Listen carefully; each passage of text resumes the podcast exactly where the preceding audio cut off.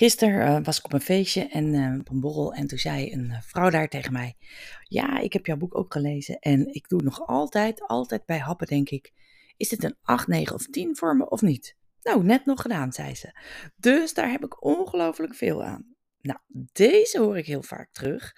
Maar na de challenge, na de sessies van de challenge, kreeg ik ook de vraag in de mail: met geld dat happen eten die 8, 9 en 10 alleen voor uh, borrels, feestjes, uitzonderingen en extra's, zeg maar, om te eten. Of voor altijd ook gewoon je maaltijden. Nou, over deze vraag en andere vragen die ik binnenkreeg naar aanleiding van de sessies, is deze podcast. Let's go!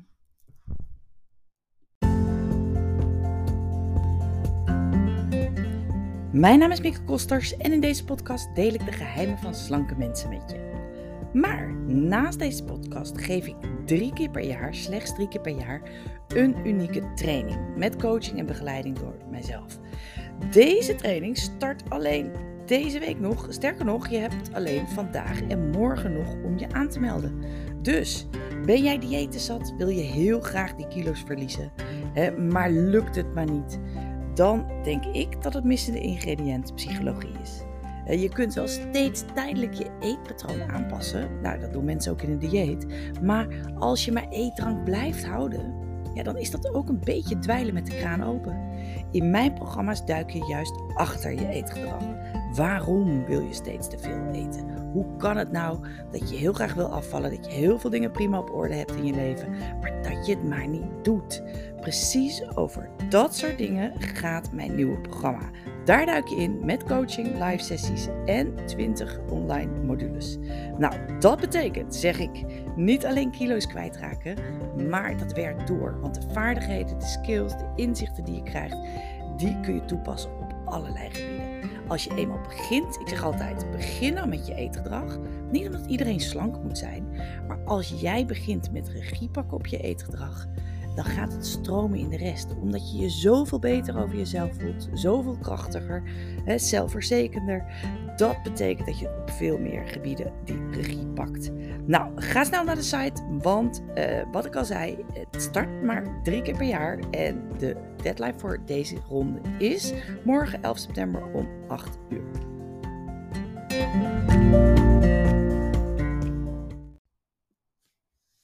Goed, de eerste vraag is dus: eet je altijd alleen maar 8 en 9 en 10?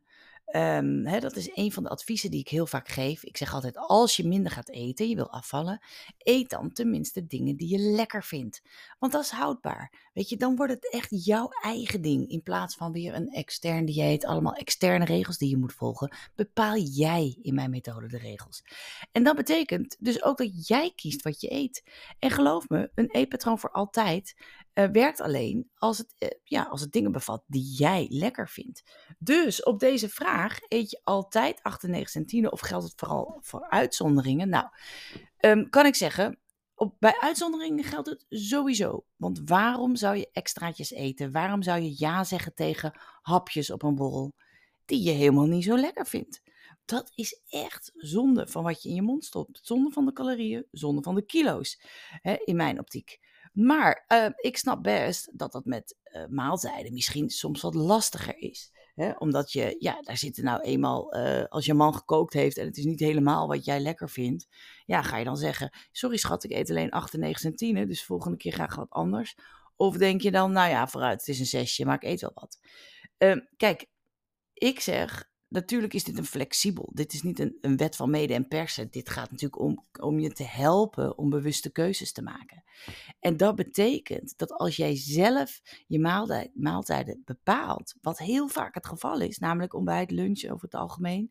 Ja, tenzij je een keer uh, ergens weg bent of zo natuurlijk, of in een hotel. Maar in een hotel geldt die perfect, want dan kan je heel goed kiezen voor alleen de 98 centine, zeker als je een buffet hebt.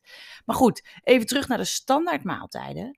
Kijk, deze mevrouw die de mail uh, stuurde zegt, ik eet bijvoorbeeld heel vaak uh, brood bij de lunch, maar dit geef ik eerder een 6 of een 7. Ik vind het niet vies, maar ik denk ook niet, jee, wat lekker. En dit heb ik eigenlijk soms hetzelfde met avondeten en tussendoortjes. Kijk, dan zeg ik, ja, dan zou ik, uh, dan heb je werk aan de winkel. Dan zou ik er wat aan doen.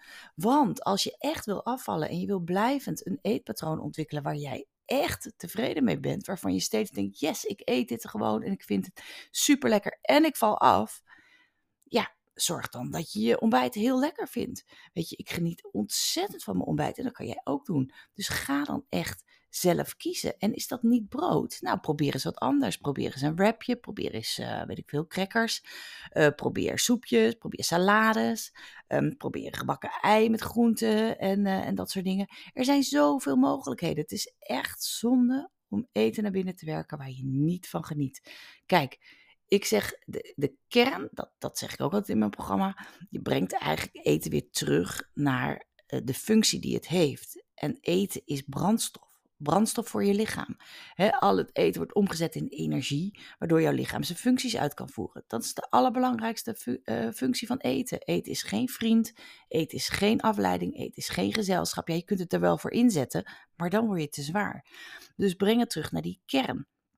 Dat laat dat duidelijk zijn. Maar het is natuurlijk ook een genotsmiddel. En dat kan. Je mag er echt van genieten. En als je die twee dingen op een goede manier samenvoegt, dan krijg jij een eetpatroon waar jij van houdt. En wat houdbaar voor je is. De tweede vraag die ik kreeg, die ik uh, wil behandelen, is dat de mevrouw zei: Ja, ik ben toch maar weer aan het diëten, want eh, ik vond jouw sessie super inspirerend, maar dat met mate eten, dat kan ik niet. ik ben heel goed in streng lijnen en dat kan ik rustig een paar maanden volhouden, maar ik ben gewoon niet goed in eten en drinken met mate. Ik kan heel goed niet snoepen of helemaal geen alcohol drinken maar ik vind het lastig om de teugels te laten vieren zonder door te slaan. Hoe kan ik met mate eten en drinken? Nou, dat vond ik wel een grappige vraag, want dat is natuurlijk ook een van de dingen waar het echt heel erg over gaat in, uh, in uh, mijn aanpak, in mijn programma. En um, ja, dit is wat heel, heel, heel veel mensen doen. Die denken dat je toch alleen maar kan afvallen door super streng te zijn. Dat zij alleen maar kunnen afvallen door super streng te zijn. Dus dan maar helemaal niks en dan een tijd heel erg afzien. Maar wat er gebeurt als je dit doet, als je iedere keer weer deze weg kiest, van dat streng zijn, dat struggelen, dat afzien, dat hou je inderdaad wel een tijd vol op wil, want je doet het op wilskracht. Dus dat lukt wel een tijd en soms lukt dat wel een paar maanden, zoals deze mevrouw schrijft. Maar uiteindelijk word je er toch rebels van. Uiteindelijk betekent dat toch dat je op een gegeven moment weer denkt, ach, laat ook allemaal maar. En dan heb je niet geleerd om te stoppen. Dan heb je inderdaad geen rem. En weet je waarom? Omdat je je eigen proces eigenlijk alleen maar, je eigen patroon moet ik zeggen, eigenlijk alleen maar als het ware versterkt hebt. Je blijft tegen jezelf zeggen: ik kan niet met mate eten. Dan sla ik door. Ja, wat denk je wat er dan gebeurt als jij een keer wat lekkers eet? Ja, dan sla je door. Want dat heb je jezelf net maandenlang verkondigd. Ik mag het allemaal niet, want als ik het doe, dan sla ik door. Natuurlijk sla je dan door als je dat eet. Dat is precies hoe dit werkt. Je versterkt als het ware je patroon in jezelf door wederom heel streng te gaan diëten en dit maar tegen jezelf te blijven zeggen. Daar kan je absoluut wat aan doen, maar dat betekent wel openstaan voor een nieuwe werkelijkheid en gaan experimenteren. Kijk, het probleem is dat je als je dit blijft zeggen en je gaat hier, blijft hier maar in meegaan, dan geef je eigenlijk alle macht aan het eten. Maar eten heeft geen macht, het heeft geen gevoel, het heeft geen stem, het heeft helemaal niks. Het is gewoon brandstof voor je lichaam. En ook nog eens een keer lekker. Nou ja, prima. Maar jij bent de baas van wat je in je mond stopt. Er staat echt niemand met een uh, pistool op je hoofd te zeggen: eet deze hele stak trop nu op. Dat doe je zelf. Maar dat doe je in je hoofd. Dat zijn dingen die jij hè, in je hoofd zelf doet. Jezelf aanpraat, jezelf aanleert. Maar goed, eetgedrag is gedrag wat je ooit ergens hebt aangeleerd. Dat kun je echt afleren. Maar daar moet je dan wel mee beginnen. Daar moet je durven, daar moet je stappen in zetten. He, dat moet je langzaam, he, dan moet je in kleine stapjes ga je dan eh, dingen uitproberen, experimenteren, veranderen. Zodat je op een eetpatroon komt waar ook gewoon lekkere dingen in zitten. En weet je wat er dan gebeurt? Dan ga je daar veel, veel, veel meer van genieten. Luister maar eens naar de podcast deze week van, de, van die vrouwen die zijn afgevallen. Die zeggen het eigenlijk stuk voor stuk. Ik geniet veel meer van lekker eten. Ik kan het nu gewoon. Ik kan nu gewoon eten wat ik wil. Ik kan nu gewoon af en toe een, cheesecake of uh, tonic nemen. en ik kom niet meer aan. Daar gaat het om. Dus het kan echt, maar dan moet je wel bereid zijn om uit dit patroon te stappen. Goed, de derde vraag komt van iemand die zegt: Mijn manko is echt snoep. Snoepen, snoepen, snoepen, snoepen. En uh, ja, dat deed ik heel veel. Maar ik wil graag een goed voorbeeld geven aan mijn kinderen. Maar als ik dan een snoepje voor hem pakte, dan propte ik de eerst zelf drie in mijn mond. Super herkenbaar overigens. En gaf ik hen er maar één en zei ik nee, eentje is genoeg. Vind ik zo mooi, dat hoor ik heel vaak.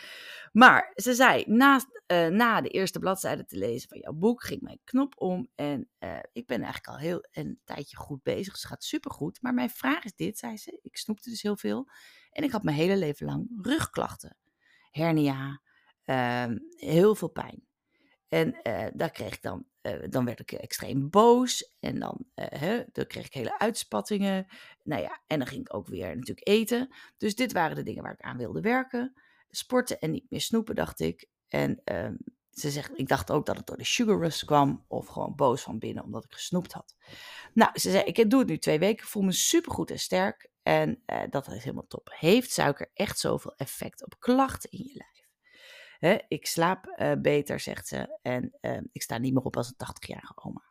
Nou ja, anyway, um, dat is wel een grappige vraag, vond ik. Want wat, waar jij de, uh, wederom, in dit geval een voorbeeld van de macht buiten jezelf leggen.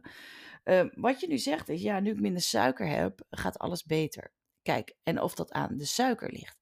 Kijk, ik weet natuurlijk niet precies hoeveel suiker je precies at. Ik bedoel, als dat extreem veel is, ja, dan is het voor je lichaam en voor alles en voor je gezondheid, voor iedereen veel beter om echt geen of minder suikers te nemen. Nou, geen suiker lukt niet, hè. het zit ook natuurlijk in heel veel natuurlijke producten.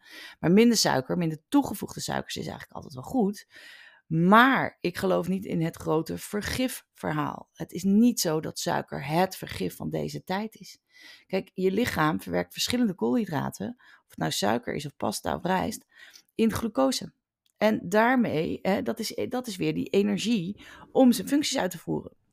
Het advies is om maximaal 40% van je eetpatroon aan koolhydraten te besteden, waaronder dus suikers. Nou, um, dat is eh, zeg maar de officiële richtlijn.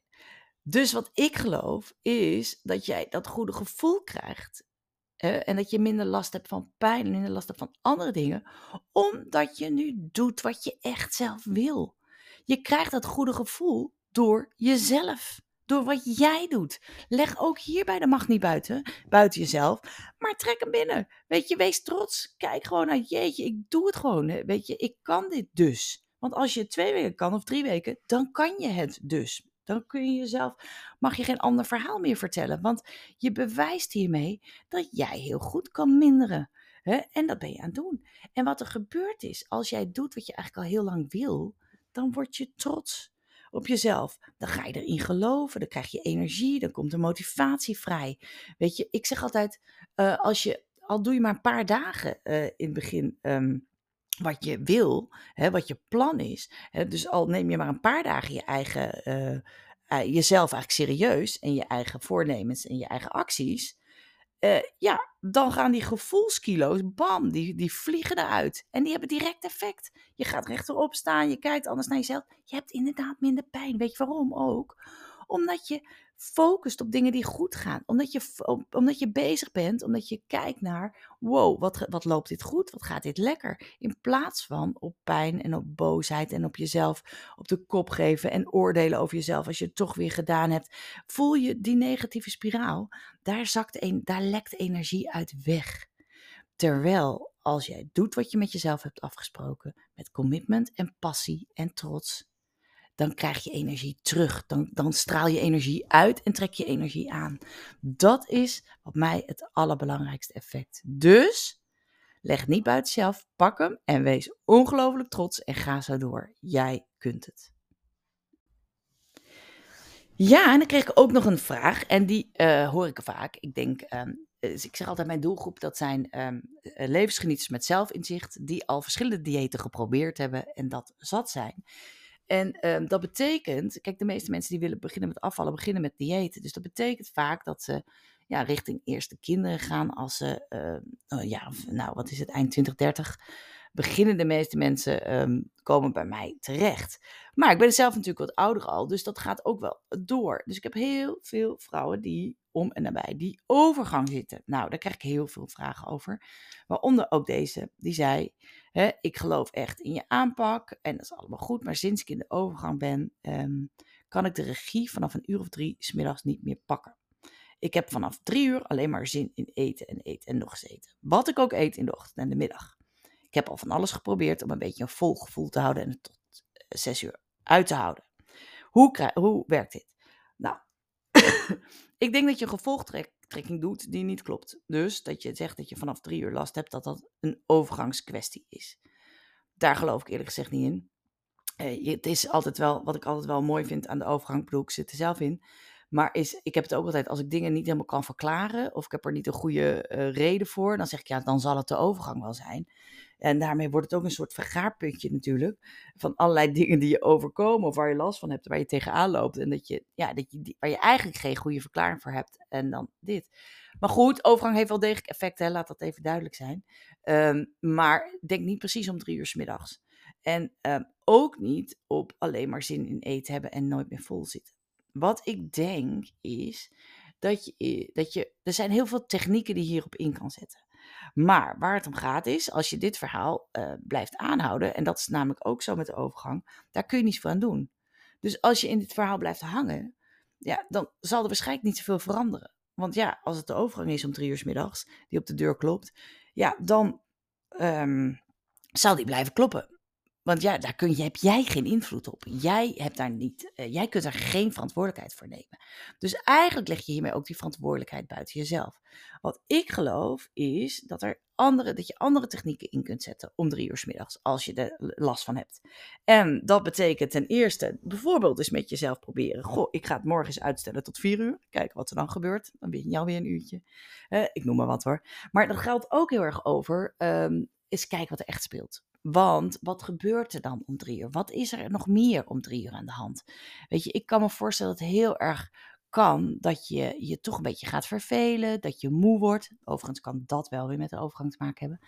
Maar dat je moe wordt, of dat je echt even een energiedip hebt bijvoorbeeld, of noem maar op. En dat je dat, of dat je je leeg voelt op een of andere manier. Misschien weinig inspiratie haalt uit het werk wat je doet, of de situatie waarin je in zit. Ja, ik noem maar wat dingen.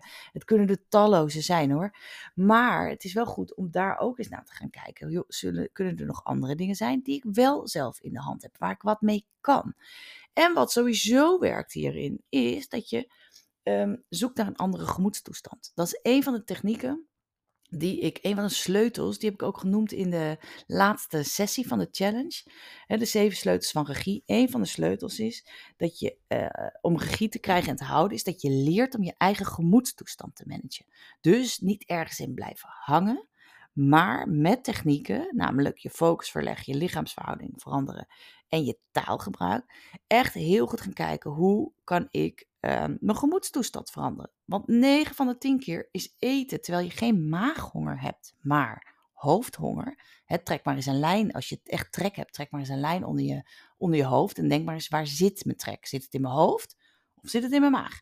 Nou, als het in je maag zit, dan is het echte honger, zou ik maar zeggen. Zit het in je hoofd, dan is het wat anders. En um, dan heb je 9 van de 10 keer behoefte aan een andere gemoedstoestand. Dus als je die leert managen, dan kun je daar uh, heel veel mee. En dan ben ik ervan overtuigd dat je hiermee dingen oplost. Ten slotte, de laatste, omdat dit zo specifiek gaat over eten en een vol gevoel in plaats van of geen vol gevoel en, en, en trek krijgen, Um, kan het natuurlijk ook nog heel goed zijn dat de oplossing is om je eetpatroon anders te verdelen. Om maar even een hele praktische oplossing te noemen. Het kan maar zo zijn dat als jij toch wat meer eiwitten bijvoorbeeld gaat eten uh, en um, in de lunch uh, met een gebakken ei, dat je nergens last van hebt. Het kan zijn, wat ik bijvoorbeeld zelf ook doe, omdat ik niet zo van ontbijten houd. En ik zat s ochtends tegen heugenmeug mijn ontbijt op te eten. Ik eet nu pas rond een uur of twaalf. En dat betekent dat ik rond een uur of drie, half vier pas lunch. En dat betekent dat ik veel makkelijker volhoud uh, tot het avondeten.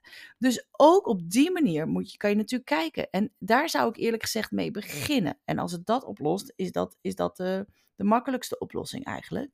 Dan ga je gewoon een andere manier van eten, een andere uh, indeling eigenlijk van je eten kiezen. Nou, en wellicht ook nog iets anders eten dus. Uh, maar werkt dat ook niet? Ja, dan zou ik teruggrijpen op, die, uh, op de eerste tips die ik gaf. Nou, ik hoop dat je hier wat mee kunt. De uh, vraag die ik kreeg is deze, en die hoor ik overigens ook vaker. En die zegt, zegt een vrouw zegt tegen mij: Ja, mijn man ziet me aankomen met weer een dieet. Weet je, ik heb al zoveel geprobeerd. Mijn omgeving gelooft er niet meer in. Die steunt me niet. Ja, dan wordt het toch wel heel erg lastig. En dat vind ik een hele, uh, ja, ik snap de tip, ik snap de vraag heel goed, want ik denk dat dit uh, speelt bij veel mensen die veel geprobeerd hebben, zeker als je ook al geld hebt uitgegeven aan diëten. Ehm, nou is dit natuurlijk geen dieet, dus dit is wel echt iets heel anders. Maar om dat helemaal te moeten uitleggen en zo is ook nog best wel ingewikkeld. Ehm, dus dat is uh, best wel lastig, snap ik. Maar de vraag is om wie gaat dit? Wie loopt hier tegenaan? Wie heeft hier last van? Op wie heeft het gewicht impact? Op jou of op, op de rest? En als het op de rest is, dan is dat ook nog eens een keer via jou. Dus het antwoord is altijd: dit draait om jou. Dit draait niet om je omgeving. Dit draait niet om steun. Dit draait echt om wat jij wilt. Nou, als je dit moeilijk vindt, raad ik je aan om de eerste sessie van de challenge. Ik zal de link zo even in show notes hieronder zetten. Dat is misschien wel slim. Om die nog een keer te bekijken. Als je hem nog niet bekeken hebt, zeker doen. Daarin vertel ik een verhaal over dat ik op een gegeven moment besluit naar Barcelona te gaan, terwijl ik eigenlijk niet zo lekker in mijn vel zit. En mijn man vindt het dan geen goed idee. Mijn zoon wil ook niet mee en ik ga toch. En voor mij is dat de doorbraak geweest om die regie weer terug te, uh, te pakken in 2022. Nou, dat verhaal uh, vertel ik heel uh, in die sessie. En ik noem ook nog het verhaal van mijn moeder. Volgens mij noem ik dat in diezelfde sessie of in de derde. Nou ja, dan heb je nog twee sessies te kijken. Het kan nog, tot morgen 8 uur. Uh, maar mijn moeder, dat die um, ehm, 26 jaar lang spijt heeft gehad dat ze niet mee is gegaan naar Peru. Toen ik vroeg of zij mee wilde naar Peru, naar een vriendin van mij, net, na mijn studententijd was ik 24.